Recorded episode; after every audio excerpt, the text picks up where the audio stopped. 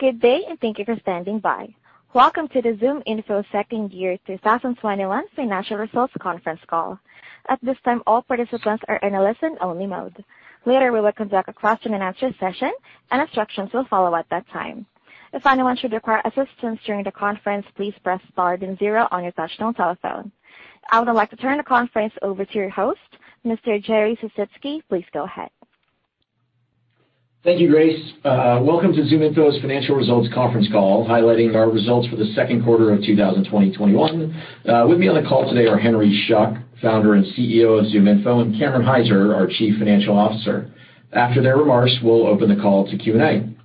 During this call, any forward-looking statements are made pursuant to the safe harbor provisions of the Private Securities Litigation Reform Act of 1995. Expressions of future goals, including business outlook, expectations for future financial performance, and similar items, including, without limitation, expressions using the terminology may, will, expect, anticipate, and believe, and expressions which reflect something other than historical facts are intended to identify forward-looking statements. Forward-looking statements involve a number of risks and uncertainties, including those discussed in the Risk Factors sections of our filings with the SEC. Actual results may differ materially from any forward-looking statements. The company undertakes no obligation to revise or update any forward-looking statements in order to reflect events that may arise after this conference call, except as required by law. For more information, please refer to the cautionary statement included in the slides that we have posted to our investor relations website at ir.zoominfo.com. All metrics discussed on this call are non-GAAP unless otherwise noted. A reconciliation can be found in the financial results press release or in the slides that we have posted to our investor relations website. With that, I'll turn the call over to our CEO, Henry Schuck. Thank you, Jerry, and welcome everyone. Q2 was another record quarter, with accelerating revenue growth and improved operating margin performance. We continue to see positive trends across the entire business, driven by our continued investments in our sales, marketing, product, data, and engineering organizations, and a strong demand environment for accelerating digital transformation across go-to-market teams. This was our best ever second quarter for new customer additions, and we recorded the highest levels ever for both retention activity and customer engagement. We saw accelerating growth with our largest customers, growing the number of customers who spend more than $100,000 a year with us by 70% year-over-year, ending the quarter with more than 1,100, showing meaningful traction behind the investments we've made in our enterprise motion. We're also seeing our investment in international pay off. With more reps focused on the opportunity, we drove year-over-year international revenue growth greater than 75%, with international now representing 11% of our overall business. In the second quarter, we delivered GAAP revenue of $174 million, representing 57% year-over-year growth, up from 50% in Q1 and 12% sequentially when adjusted for the number of days in the quarter. Our culture of continuous improvement, defining new possibles, and setting a high bar is resonating with our current and future employees. We recently announced that we won Comparably awards for best companies for career growth and best leadership teams, as well as a Fortune Best Workplaces for Millennials award. Our strong culture, combined with a growing investment in recruiting and talent acquisition, drove the hiring of more than 575 employees this year as we near 2,100 employees worldwide. As we continue to see an opportunity to drive best-in-class growth rates, we expect to invest in building out the worldwide team to capitalize on a total addressable market that we estimate has grown from $24 billion a year ago to over $70 billion today. In our conversations with customers, we find companies are still in the early stages of modernizing how they go to market. They're just beginning to use data and insights instead of intuition, and automated workflows instead of inconsistent one-off sales motions. This is a secular shift that we believe will accelerate. We estimate that today, the market is only penetrated in the single digits, and Gartner has indicated that by 2025, 60% of B2B sales organizations will transition from experience and intuition-based selling to data-driven selling, merging their sales processes, sales applications, sales data, and sales analytics into a single operational practice. To meet this trajectory, we've invested deeply in growing our product and engineering teams, adding senior-level talent across the board. We've implemented new planning, prioritization, and alignment processes between product engineering and product marketing that have strengthened the rigor, discipline, and predictability of new software development and go-to-market launches. Our product and engineering teams over-delivered, and we brought to market more meaningful products and features than any other quarter in our company's history. In addition to the rapid pace of organic development, last month, we announced the acquisition of Chorus.ai, a leader in conversation intelligence. I want to reiterate why this is a transformational acquisition for us and share some of the early feedback from our customers. First, Chorus significantly expands our addressable market with a high-value, high net retention solution that is consistently rated one of the top solutions for go-to-market teams. ZoomInfo and Chorus both target the same buyer. Our sellers know the power of conversation intelligence and can quickly and easily bring the solution to our more than 20,000 existing customers and new prospects. The tight integration with our data asset creates more valuable workflows, bringing us closer to our vision of a modern and fully automated go-to-market platform. Universally, every single sales team is doing two things. They might be doing more, but at a minimum, they are, one, prospecting to find new business, and two, onboarding and coaching sales reps to improve their performance. ZoomInfo has already helped hundreds of thousands of sales and marketing professionals find new business at the top of the funnel. With the addition of Chorus, we can now help onboard, coach, and up-level their sales teams. Chorus simplifies the process of onboarding and training new reps by highlighting best sales plays, automatically recommending top-scoring calls, curating a library of calls on similar topics, benchmarking metrics such as talk-to-listen ratios or filler words, and surfacing new objections. This allows sales leadership to onboard new reps faster, increase productivity, and drive continuous improvement.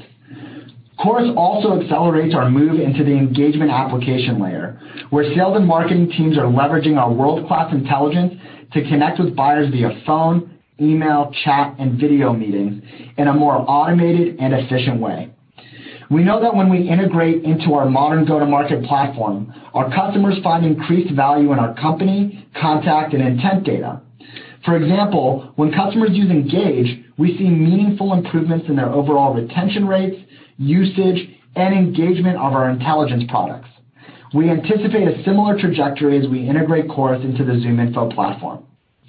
We've received great feedback on the Chorus acquisition from customers, and the value proposition is really resonating. In less than three weeks since the closing of the acquisition, we have closed a number of transactions.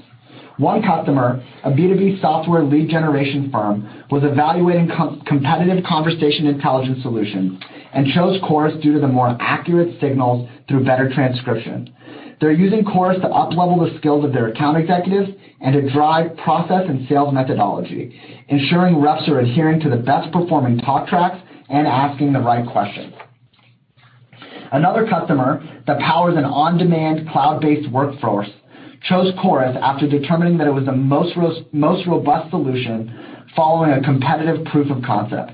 They're using Chorus for their account executives and SDR team for call coaching and driving consistent messaging across their calls.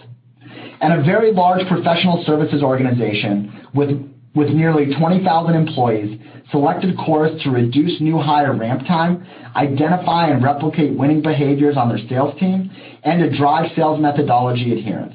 They chose Chorus due to the superior artificial intelligence, providing more accurate signals and strong platform integrations.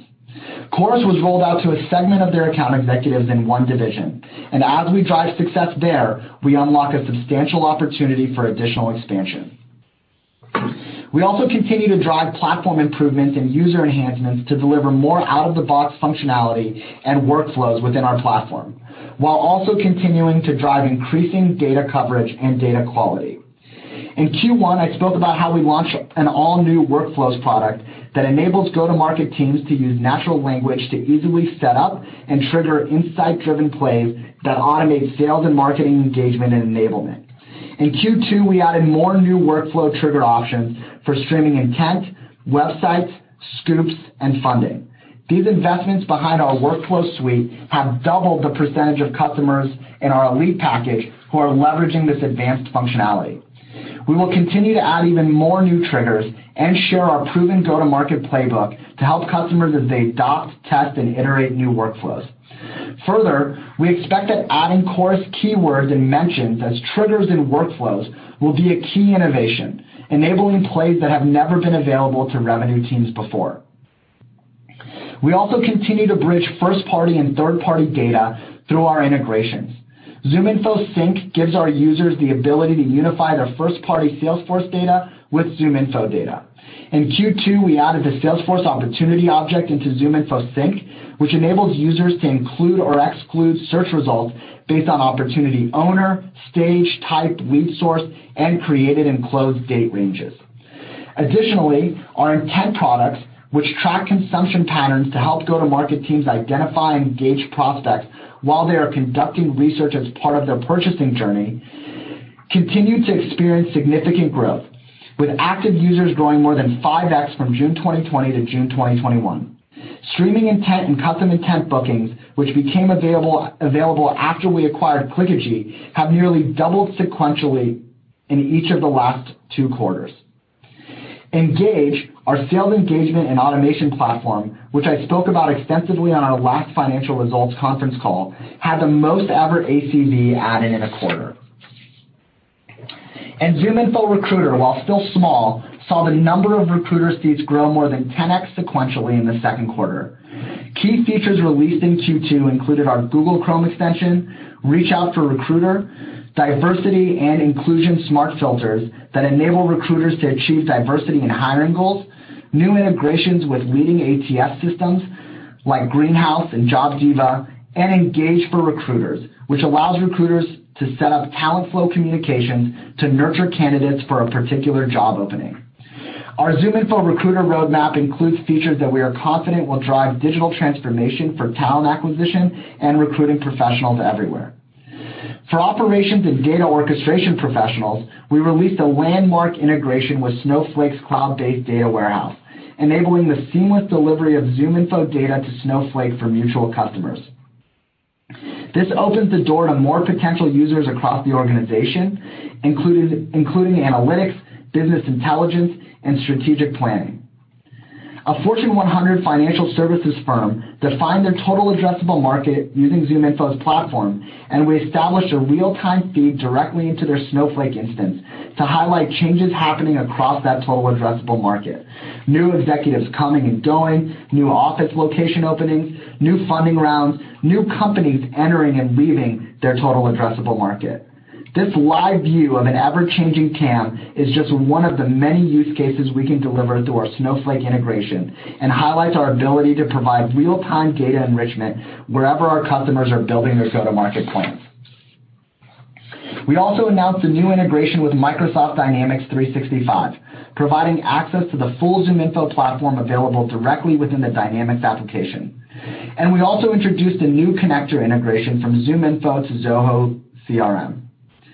With the continuing acceleration of our international business, we've made meaningful investments behind both data quality and data coverage, both internationally and especially in Europe. In the last 12 months, we've increased company coverage, business professionals, and contact data in Europe, all by more than 60%. This meaningful expansion was driven by expanded title translation, improvements in our email prediction and validation algorithms, and a specialized team focused on international data. In order to ingest and process the 250 million-plus changes that we make to contacts in our platform every month, we need robust, scalable systems and a talented team of people driving the high levels of accuracy and coverage across our data asset. We've continued to build out this team, and we now have 400 global engineers, analysts, data scientists, and researchers dedicated to delivering expanding data coverage with a focus on maintaining our high standards of data accuracy. This team monitors more than 180 dashboards and is regularly testing data quality, manually testing tens of thousands of data points each month to further train and refine our evidence-based algorithms, resulting in our in our employment accuracy rates being at all-time highs. All of these features and platform enhancements and the continuous investment in data quality are driving improved logo retention and increased seat utilization, driving the highest levels ever for both retention activity and customer engagement in the quarter, which we expect will yield meaningful improvements to net dollar retention rates.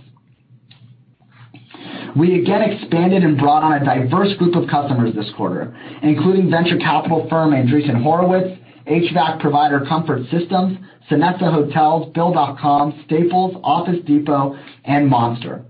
We transacted with companies like Goosehead Insurance, a high-growth provider of independent personal insurance, and Korn Ferry, a global consulting firm. We even worked with an HR and payroll software provider that increased year-over-year spend with us by 80%. We are now the largest tech stack spend for their entire sales team, reinforcing that our platform is becoming the strategic imperative for large organizations looking to transform their go-to-market. We're also driving accelerating growth in the enterprise opportunity. As of June 30th, we had more than 1,100 customers with $100,000 or more in ACV, up from more than 950 last quarter and compared to 850 the quarter before that. Our strength in the enterprise is driven by a number of reasons. First, we have meaningfully expanded the breadth of company data, providing better reach and coverage, helping us take share against legacy vendors. Second, our investment in technology, including our robust integrations and partnerships with firms like Microsoft and Snowflake, and our enterprise-grade APIs, enable large organizations to enrich their customer data wherever it exists. Third, our investment in people and processes with expanded enterprise sales leadership, larger and more specialized enterprise data solutions consulting, and delivery and data services teams that are focused exclusively on the enterprise, allow us to provide an elevated level of service for these customers. And finally, we are a great value proposition for enterprises, as they can find everything they need in one place without worrying about stitching key go-to-market infrastructure together through multiple vendors. In closing, we continue to execute across all of our growth initiatives. We had our best ever Q2 for new customer adds. We drove the highest ever levels of retention activity, and our data accuracy and coverage levels are at the highest in our history. Our investment in customer onboarding, user experience enhancements, and integrations are improving customer satisfaction and driving the highest levels of engagement ever. International is taking off. We saw great growth across the enterprise opportunity, and we continue to develop, acquire, and integrate new functionality, delivering on our vision of the modern go-to-market platform. With that, I'll hand it over to our Chief Financial Officer, Cameron Hyzer. Thanks, Henry.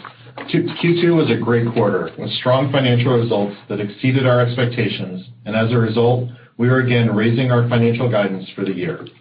With broad-based strength we are seeing, we now expect to deliver revenue growth of 48% in 2021, up from our prior guidance of 41% at the midpoint of the range provided.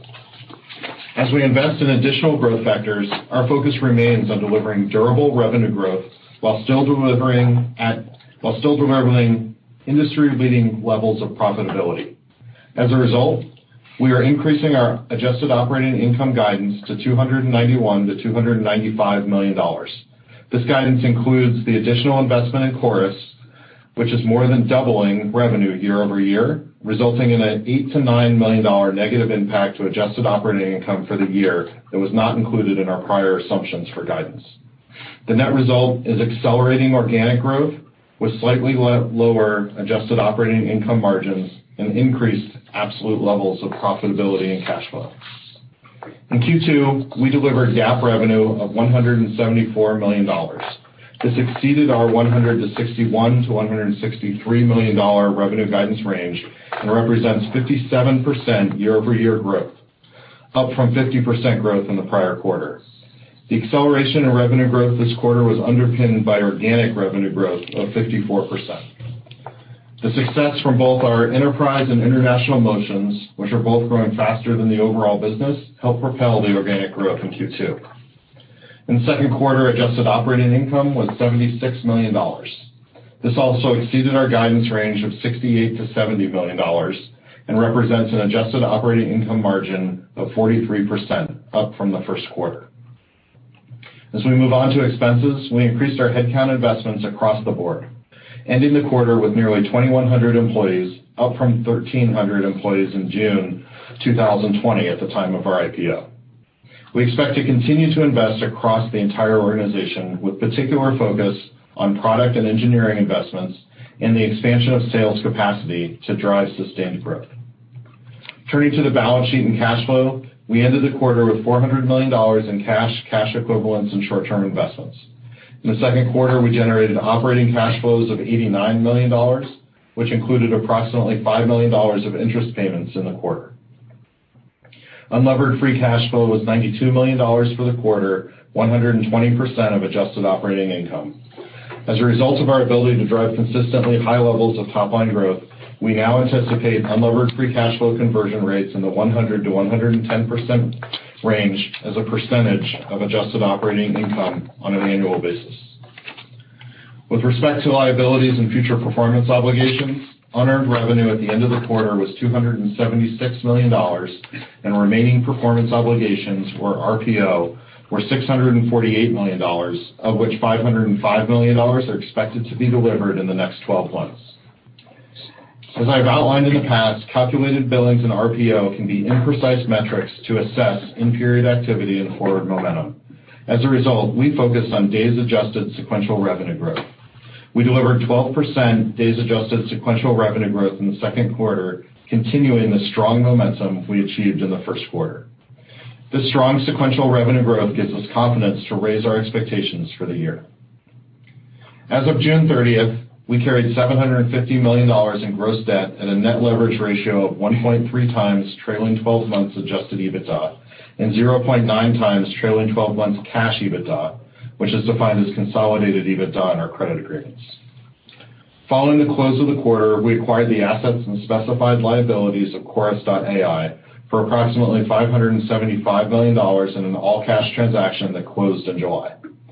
This includes a more than $100 million tax benefit associated with the asset purchase that we expect to realize over time in the form of reduced cash tax payments. Concurrent with the acquisition, we issued $300 million in add-on security notes due February 2029 and $200 million of add-on Term Loan B with a maturity of February 2026. At the time of the announcement, S&P upgraded our corporate debt rating to BB-, along with upgrading our first lien securities to BB and upgrading our bonds to single B. Moody's also upgraded the issue level rating on our first lien to Ba2. With that, I will provide our outlook for the third quarter and updated outlook for the full year 2021. For Q3, we expect GAAP revenue in the range of $182 million-$184 million, which includes an approximate contribution of $3 million from Chorus, and adjusted operating income in the range of $72 million-$74 million, which includes an approximate contribution of -$5 million from Chorus. Non-GAAP net income is expected to be in the range of $0.11-$0.12 per share. Our Q3 guidance implies year-over-year GAAP revenue growth of 48% at the midpoint and an adjusted operating income margin of 40%. When excluding the contribution from Chorus, the implied adjusted operating income margin from the core business is expected to be 43%. We are updating our full year 2021 guidance as follows. We now expect GAAP revenue in the range of $703 million-$707 million, an increase from our prior guidance of $670 million-$676 million, and includes $8 million-$9 million of contribution from Chorus, not included in our prior guidance. An adjusted operating income of $291 million-$295 million, an increase from our prior guidance of $290 million-$294 million, and includes a negative -$8 million-$9 million contribution from Chorus, not included in our prior guidance.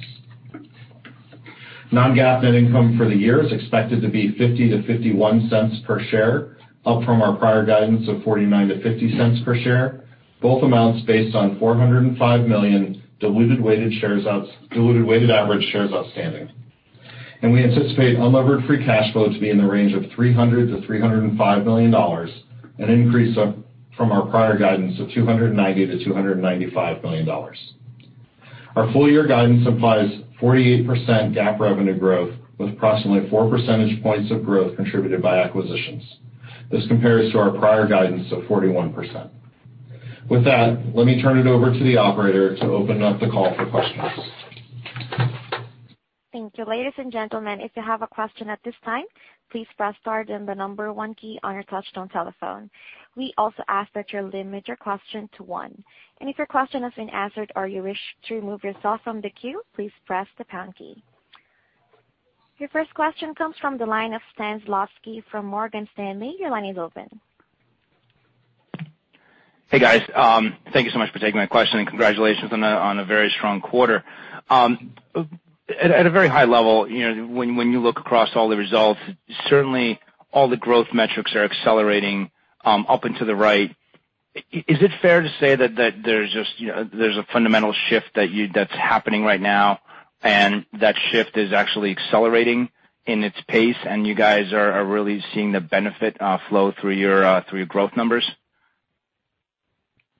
Hey, Stan. I think that what you're seeing is a continued shift uh, in a trend to digitize the way companies go to market. And I think we have a larger sales force, a product that touches uh, more companies than it ever has, and a more complete offering for the market. But this secular trend towards digitization of how companies go to market, that's existed, and I think it's going to be around for a long time because most of the customers we're talking to are still in the very very early stages of their digitization efforts. Got it. And then um, on the, on Chorus AI, um, uh, Henry, you, you mentioned, sorry, um, uh, Cameron, you mentioned $8 million-$9 million of revenue uh, for the full year. Uh how much was was the impact from deferred revenue write-downs, ballpark? So that's that's not, uh, I think, a metric that we're disclosing at this point. Got it. Okay. All right. Thanks, guys. Congratulations on a strong quarter. Thank you. Next up, we have Alex Zukin from Wolfe Research. Your line is open, sir. Hey, guys. Thanks for taking the question. So, Henry, for you, maybe the first one, if you think about the incremental value that you're starting to deliver to your customers by transitioning from a data to a software vendor, how do we quantify that in terms of the increment? because it feels like you can get more as you stay with your customers longer, as you continue to uh, consolidate and increase the value of the overall platform. So we'd just love to get a sense for how you're thinking about that. Yeah. Let me take the first part and see if Cameron has anything to add. I think first, one of the things that we're uh, excited about is we can land with data and insights, and every customer needs data and insights to go to market. There's just no question about it. Their sales reps are prospecting for new business. Their account managers are looking for more opportunity within their accounts, and they just don't have the data and the insights at their fingertips in order to do that effectively or efficiently. Once we've landed with that, customers are looking to continue to sophisticate their go-to-market motion. They don't just add data and insights and say, "Hey, you know, we're good for a digitization effort." They want to add chat to their website. They want to add sales automation to the way their sellers reach outbound. They want to add conversation intelligence to optimize the middle of the funnel. And so we're right there in every one of those conversations as those customers uh, launch those sophistication motions. And we're able to offer Uh, solutions that are not only best in class in and of themselves, but they're also competitively differentiated because they have our data asset embedded inside of them. And so we see a big opportunity to continue to add those solutions into our customer base. I think the way that I would quantify that, Alex, um, if you look back at the materials we put together with respect to the TAM in the uh, Investor Day, you'll see that our core intelligence TAM, when we went public, was 24 million and grew to $26 million. There's additional data that's in there in the DaaS uh, version. But then as you add those other segments, whether it's the Engage uh, part of the business or whether it's a you know, Recruiter as an adjacent workflow, or now as we're adding conversational intelligence, almost doubles the uh the TAM that we're you know focused on. And I think that that is a good indication for how much incrementally we think that we can earn from customers as we continue to add more and more value for them. Understood. And then and Cameron, maybe just another one for you. When you think about the percentage of the migration by the end of the year to the new platform, remind us what the average uplift is when you're migrating customers to the new platform, and how is the introduction uh, of uh, Chorus and Ascend, does that actually accelerate that process? So certainly when we migrate customers on a like-for-like basis, so they're taking the same number of seats, the same level of functionality and data that they're integrating, um, that's a you know, that's a non-event in terms of what they pay us. It's you know, a flat renewal to a large extent, or we would target an inflation-like renewal, which is what we get normally. What we do see is that customers do tend to take on additional functionality. They tend to roll it out to more of their users, and they tend to take on additional data as well. And that's really just a testament to the to the value proposition of the new platform. So certainly, as we're including additional things like chat or conversation intelligence in that discussion, that is another opportunity for us to continue to expand with our customers and to continue to deliver them more value. Got it. Thank you, guys. Thank you. Moving on, we also have Mark Murphy from JPMorgan. Your line is open.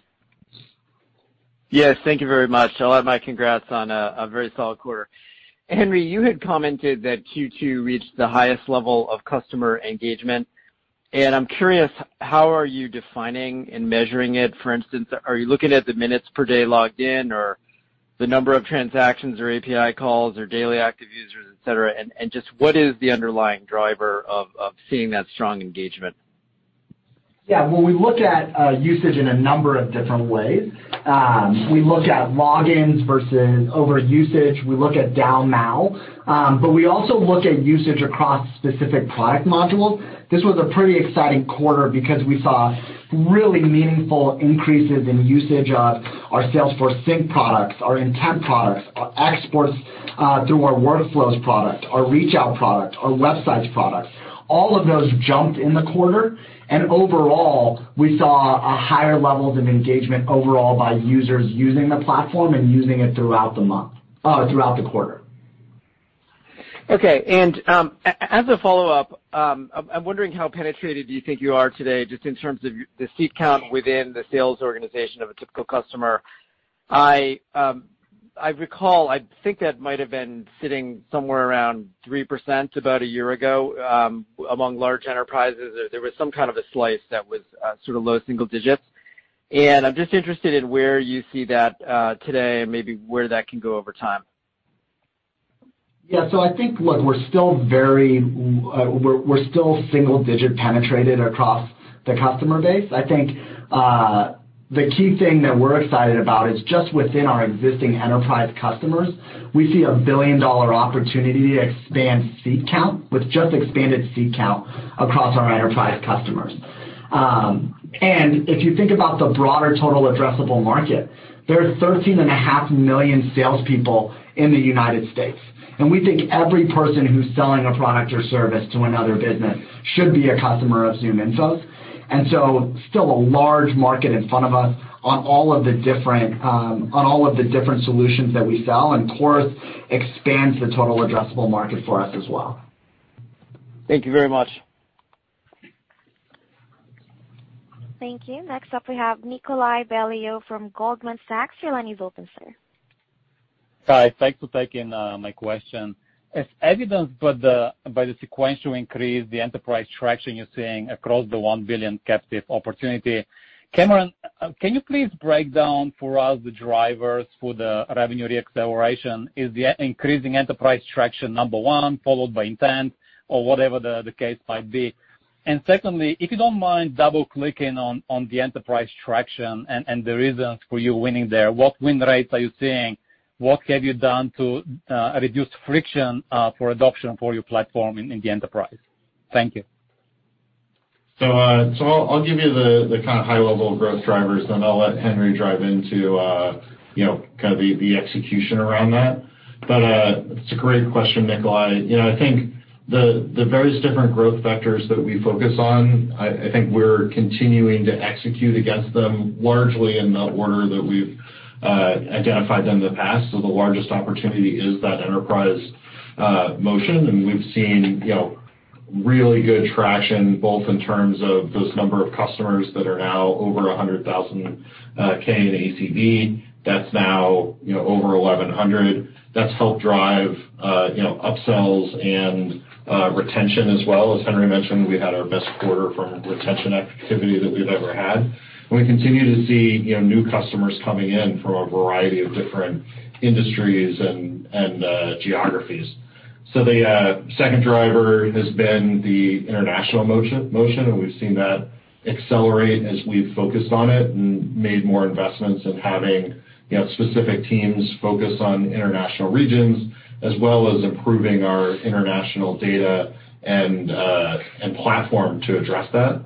And then you know, thirdly, we're continuing to see real traction with the alternative use cases or adjacent use cases and other features and functionality. I think Henry laid out that uh Engage continues to go really well. Uh the recruiting platform has you know gained a lot of momentum in the second quarter, and we're excited about that. And you know, as we bring on other uh features and functionality like Chorus, we're excited about what the integration can do within uh within the platform. I think uh, just on the enterprise side, a couple of the things that I would touch on that are driving our our execution there. You know, number one, we've hired an experienced team of enterprise sellers at ZoomInfo who are now focused on the enterprise opportunity. We've segmented the customer base so that they can be focused on those opportunities and be supported by customer success managers who are responsible for keeping up the health in those accounts. On the product side, we've invested behind integrations with platforms like Snowflake, behind the enterprise-grade APIs, um, and also uh, behind integrations with Microsoft and Microsoft Dynamics. Our integration of EverString has given us um, a really solid data asset from a data-as-a-service perspective and allows us to deliver enrichment across the enterprise against companies and contacts of all sizes. And then the intent data Uh, and the intent package that we've put together after the Clickagy acquisition is also driving our motion inside the enterprise as well. Thank you. Thank you. Your next question comes from the line of Siti Panigrahi from Mizuho. Your line is open, sir. Uh, thanks for taking my question. Uh, it's definitely impressive to see this enterprise traction. I was wondering if you could give us some kind of trends you're seeing in the small and mid-market. I know you guys don't disclose ACV or retention rate, but any kind of trend you've seen this year versus last year, that would be helpful. I know like it was a tough few quarters right after IPO last year, but any sort of trends or any kind of sales funnel, or how should we think about a linearity this year? Yeah. And the great thing about our platform is that it really is applicable to sales teams regardless of size. Um and we can take companies from you know low levels of maturity all the way up to very high levels of sophistication. So it is applicable kind of across the board, and we continue to see real strength in small business and mid-market as well. Um yeah, I think we've focused a lot of effort on the enterprise because there is a much larger expansion opportunity if we're selling uh you know, small enterprise deal, and we can grow that to be millions of dollars over time. But we still have you know, a large team. We're continuing to grow our efforts in terms of sales capacity to bring on small and medium-sized customers because those customers you know, are good customers and have that pot have a smaller potential, but a potential to grow over time. And we've actually seen that as we've invested in our Uh, customer success motion and continue to invest in the platform, that we've seen our retention metrics across the board go up. So we've seen more of our small and medium-sized businesses uh, stay with that. Part of that is the improving economic environment that we're in, but also that we continue to deliver value and help them drive their growth motions. Thanks, Cameron. Thank you. Your next question comes from the line of DJ Hynes from Canaccord. Your line is open. Hey, guys. Congrats on the great quarter. Henry, you gave us an update on some of the international data improvements. Uh but do you feel like the coverage and the quality of the data is now where it needs to be internationally to put some real sales muscle behind it? And then I guess part two of that question would just be, can you remind us like how different the data collection practices are in international markets? Like how different are the rules in terms of what you can and cannot do? Thank you. Yeah. So uh look, first, I think across the board, across our industry, we have the best international data platform that exists.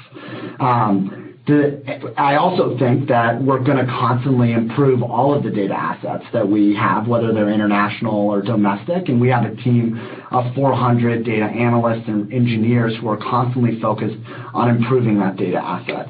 And with the number of changes as people move jobs and companies grow, we have to have an engine that keeps uh, up on all of those changes across 100 million companies, 130 million business professionals. And you can't do that Uh, with just humans alone. You can't do that with just machines alone. Uh, you have to combine the two to get the the best of uh, the best accuracy and the best coverage on those accounts. I do believe we have a solution that, that's worth investing behind. We've invested behind our go-to-market organization internationally. We continue to invest behind the data organization internationally. From a data collection method uh, or a data collection perspective, number one, um, you know, we're doing with our Notice and Choice program more from a GDPR and compliance perspective than any company in our industry. And we're really proud of our privacy-first stance with the way that we collect data, the way that we're transparent about how customers can access and update that data within our platform in an automated way. We're way ahead of the industry from that perspective.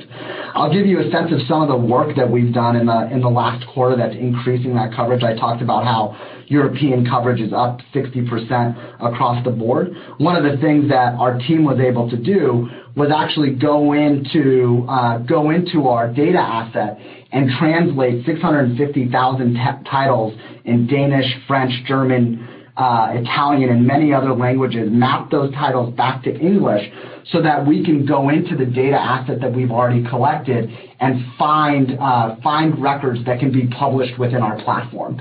And so that work where you combine a human in the loop with all of the data collection methods that we, we already have is really driving the growth within the European and international data sets. So we'll continue to make investments there. Great color. Thank you. Thank you. Moving on, we also have Koji Ikeda from Bank of America. Your line is open. Oh, hey, Henry, Cameron. Uh, congrats on a nice quarter. Thank you for taking my questions. Um, just one from me. You know, thank you for the commentary uh, and the prepared remarks on the recent customer wins with Chorus. You know it's really great to hear how you're getting customer traction so soon post-acquisition. I was wondering if we could dig a little bit more on Chorus. You know, I was really curious uh what you're hearing out there from partners and maybe your larger customers on the acquisition and and maybe how the Chorus technology fits with their overall go-to-market strategies. Yeah. So really positive feedback from our customers since the acquisition. Um I have a number of Chorus recordings where our customers are saying, Uh, "Wow, I didn't know you guys had this. I just saw the acquisition. We're excited to start talking to you about bringing conversation intelligence into our companies." And that spreads across our largest customers to uh, SMB customers. I know on the uh, the last day of the month on the ZoomInfo side, Uh, we have reps who were able to sell both a package of ZoomInfo and Chorus into the new customer base. And so we're seeing great traction, uh, great receptivity from our customers about the combined solutions, and excitement about what we're going to be able to do when we integrate Chorus into ZoomInfo. I think the other thing is that our customers have seen the work we've done with EverString, the work we've done with Clickagy, the product roadmap on Insent, and they have a lot of trust in our ability to take a technology asset, integrate it with our data asset, and then innovate on top of it to bring to market a much more robust and full solution. And so they're excited about what we're going to be able to do in the conversation intelligence space. Got it, Henry. And just just one quick follow-up. You mentioned once Chorus is fully integrated into Zoom ZoomInfo, any sort of color on the timeline on when we could expect that to happen? Yeah, we expect to have Chorus fully integrated into ZoomInfo before the uh before the end of the first half of 2022. Got it. Got it, got it. Thanks, Henry. Thanks, Cameron. Appreciate it. Congrats on a great quarter. Thank you. Thank you. Moving on, we also have Michael Turrin from Wells Fargo. Your line is open, sir.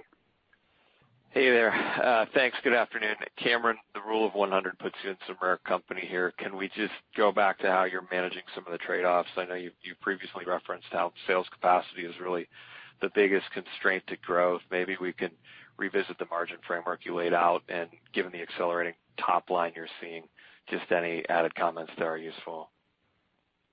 Yeah, sure. And yeah, we are continuing to focus on making investments to drive durable growth over time.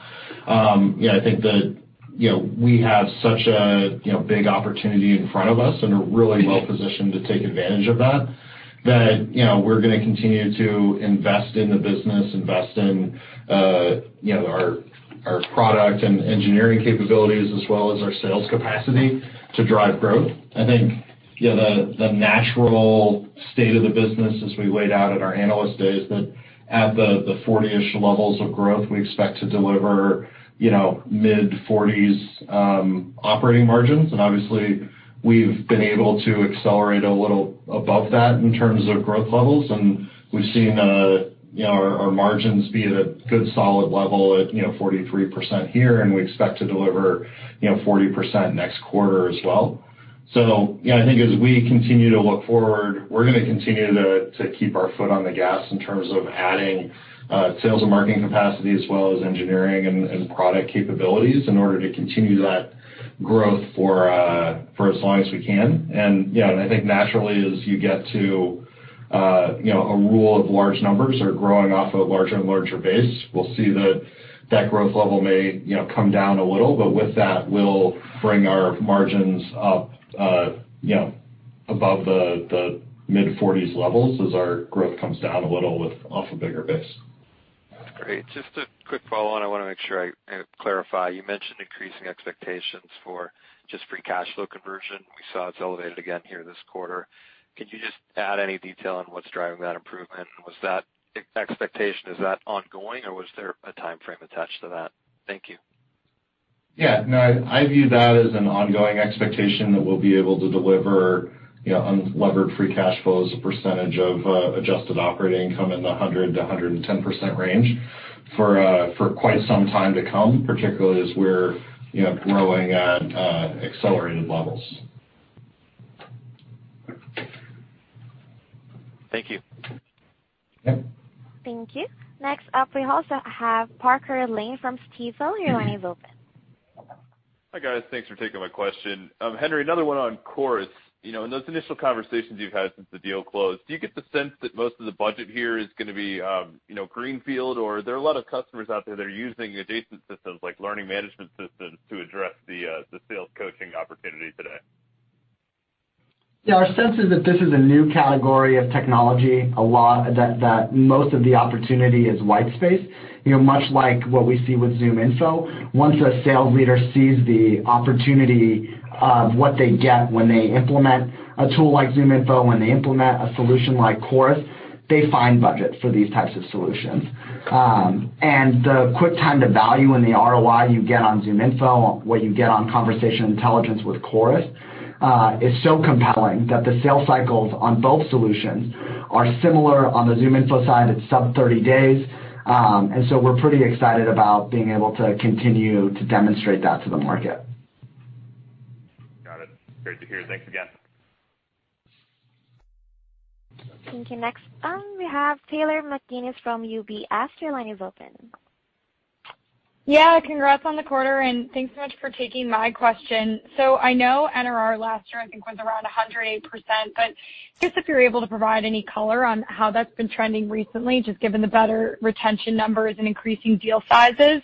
And I know that um, the mix between enterprise and SMB impacts that as well. And then maybe like a part two of that, curious to the extent Engage recruiting and other offerings might starting to become more meaningful contributors to that. So we we do uh, report our net retention on an annual basis, given that it's an annual calculation, kind of starting at the end of the year, going to the end of the next year. Um, what we do look at is the retention activity that we see. So that's those customers that are renewing within a quarter and the upsells that we're generating within a quarter. And we have seen that you know Q2 was the best quarter we've ever had from a from a retention activity perspective, and I think that gives us confidence that we will see higher net retention uh in 2021 than we saw in 2020. Certainly, you know, part of that is all of the investments that we've made in terms of our operational capabilities, investing in the customer support and customer success teams, investing in uh in you know improving the product and you know providing additional functionality. And certainly, as we see more and more of our customers take on advanced functionality or uh, add-on features like Engage or other things, that certainly helps um helps the retention as well. And certainly, while while a factor, I think it's a less impactful factor, but the mix shift of the business should help over time uh, as well. I think you know uh, the Engage part of the business and you know Chorus are still relatively small.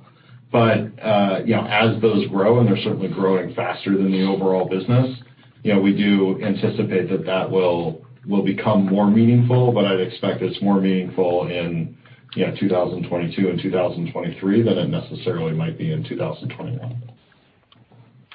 Awesome. Thanks.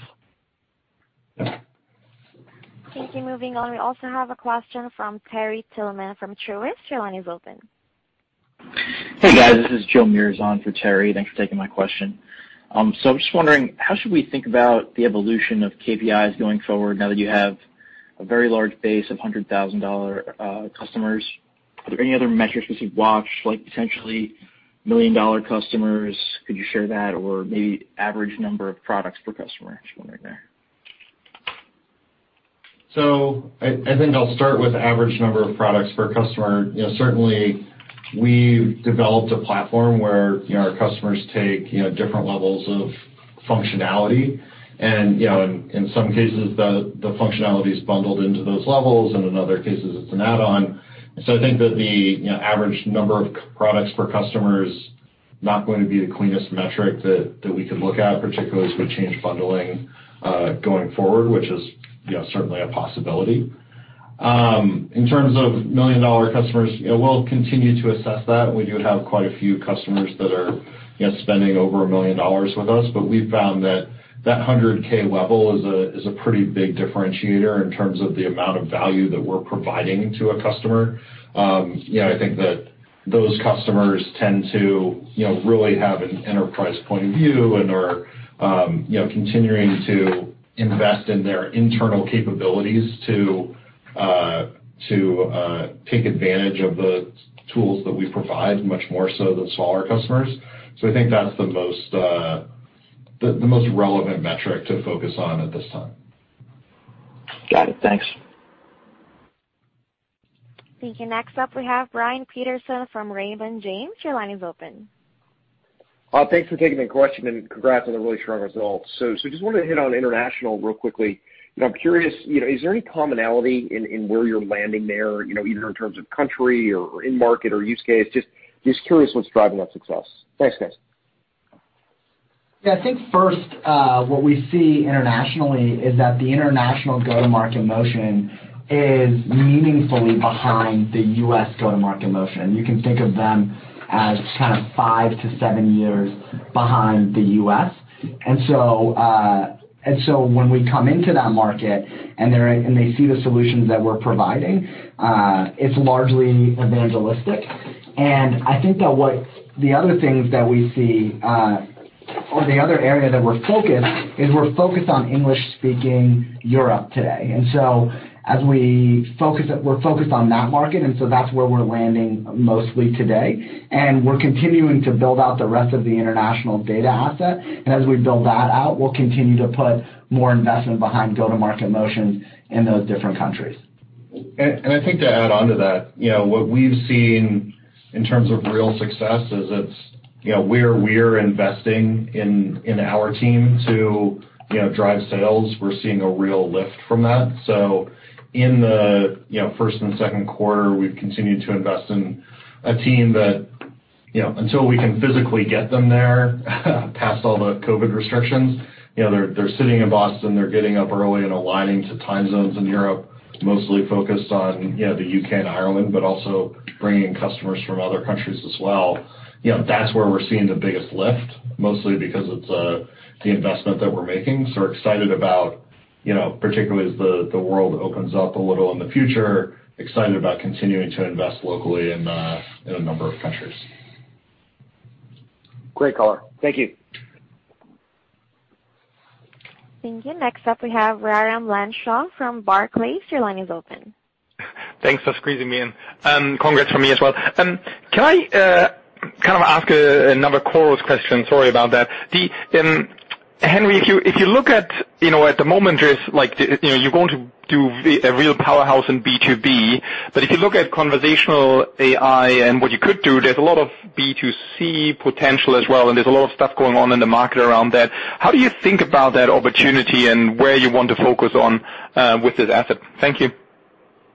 Uh, hey, Raimo. Thank you. Um, look, we're focused exclusively on the B2B opportunity. We think it's a huge opportunity, 700,000 companies that sell to other companies, 13.5 million salespeople in the United States that we think could be taking advantage of these solutions. So I think there are a lot of really interesting um, use cases for conversation intelligence. I think today we're going to be focused on the B2B use cases, particularly around uh, recruiting and go-to-market, but we also see an opportunity with conversation intelligence in the recruiting and talent acquisition space as well. Um and so you'll see us operate within those those confines. Yeah. Okay, perfect. And then one one follow-up on um, international. Like so really strong growth. You talked about the sales coverage that is up quite significantly. Um, Can you talk a little bit about the build out there? Because it's still a small part of the overall revenue. Um how do you think this will evolve? Like at the moment, obviously, you're starting from a low base, but like how do you think this will kind of shape up for you in the long run in terms of the the mix that you're kind of trying to aim for? Thank you, and congrats again. Yeah. When I think of that, Raimo, I look at much larger companies that have gone through a similar journey. So you look at uh you know, Salesforce, for instance, or you know, someone someone like that. You know, they generate 30%+ of their revenue from international markets. And I think that you know, the the great thing for us is there's still a lot of opportunity domestically. So we're going to see great growth domestically. But um yeah, I think over the, the really long term, looking at something that's you know, over a third of our revenue coming from international markets is certainly uh is certainly a real possibility and something we'd aim for. Yeah. Okay. Thank you. Thank you. Moving on, we also have Brent Bracelin from Piper Sandler. Your line is open, sir. Hi, this is Clarke Jeffries on for Brent. First you know, question is, looking at some of the new and expansion customers highlighted over the past few quarters, I think what continues to stand out is the traction verticals outside of software and business services. Uh you know, the first part of the question is, how would you characterize the contribution from those customers in driving the acceleration in 100K deals? Second part, you know, is there a potential narrative here that some of these traditional industries maybe have over-invested in systems that improve the B2B process, whether that was workflow automation, invoicing, but there maybe wasn't an awareness in sales intel of sales intelligence and where there could be an opportunity to lift the total overall funnel of opportunities? And what we're seeing today is really that market awareness being unlocked. So I'll take the first part on the contribution. You know, certainly those uh, call it non-early adopter industries. So for us, the industries outside of software and to a lesser extent, business services, are certainly growing more quickly than the um than you know those core industries. But We continue to see real growth from software and business services as well. But at this point, less than two-thirds of our you know overall ACV or revenue come from uh come from software and business services. And certainly, that translates not just to small customers, but you know we're seeing more and more of our customers in the over 100K cohort also come from those other industries as they're becoming aware of our solutions and continuing to look at how they can apply um, better uh, motions and more data-driven motions uh, to their go-to-market overall. I'll let Henry just dive into kind of what he's hearing from customers specifically. Yeah, Clarke, I think the thing that never ceases to amaze me as we have these enterprise conversations is how analog and manual the sales process is at so many large enterprises. And there is a real appetite in the executive level to change that. And they they know that they've made a real investment behind CRM, and they want that to be uh, they want CRM to be engaging. They want it to be insightful. They want their reps to be in it and to be excited about engaging with it. And they view ZoomInfo as a bridge to provide those insights and really enable uh, CRM for the for the frontline sales team. And so we're excited about seeing that opportunity, and we think that in the non-traditional industries, uh, particularly, that there is a tremendous appetite to digitize the way they're going to market. All right. Thank you very much. Thank you. And I'm showing no further question at this time. I would like to turn the conference back to our CEO, Mr. Henry Schuck, for any closing remarks. Great. Thanks, everyone. I appreciate you joining us today and look forward to meeting with more of our investors as we continue through the back half of 2021. Thank you. Thank you, ladies and gentlemen. This concludes today's conference call. Thank you all for joining. You may now disconnect.